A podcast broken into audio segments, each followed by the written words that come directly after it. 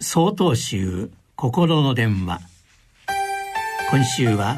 「ご恩に報いるということ」と題して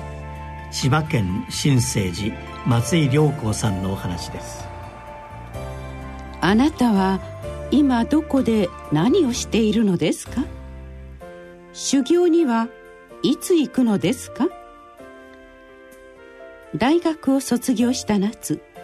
祖父の友人の和尚様に尋ねられました。いつもは優しく穏やかな老子ですがその時のお声はどこか厳しく感じました。この時私は修行というのは修行道場でなければできないと思い込んでいました。ここは修行の場でここは修行の場ではない。これは修行でこれは修行ではないと自分勝手に分けて襟好みをしていたのかもしれません。あなたはお師匠様のもとで勉強している今も修行をしているのです。今こここのことを置いて他に修行や修行の場はない。修行とは今こここのことに心を尽くして丁寧に努めることなのです。それがこの問いかけを通じての老子の教えであり仏道のスタートラインに立とうとしている私への老婆親切だったのです。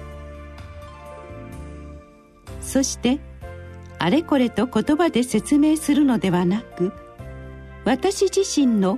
気づきというところに導いてくださったことが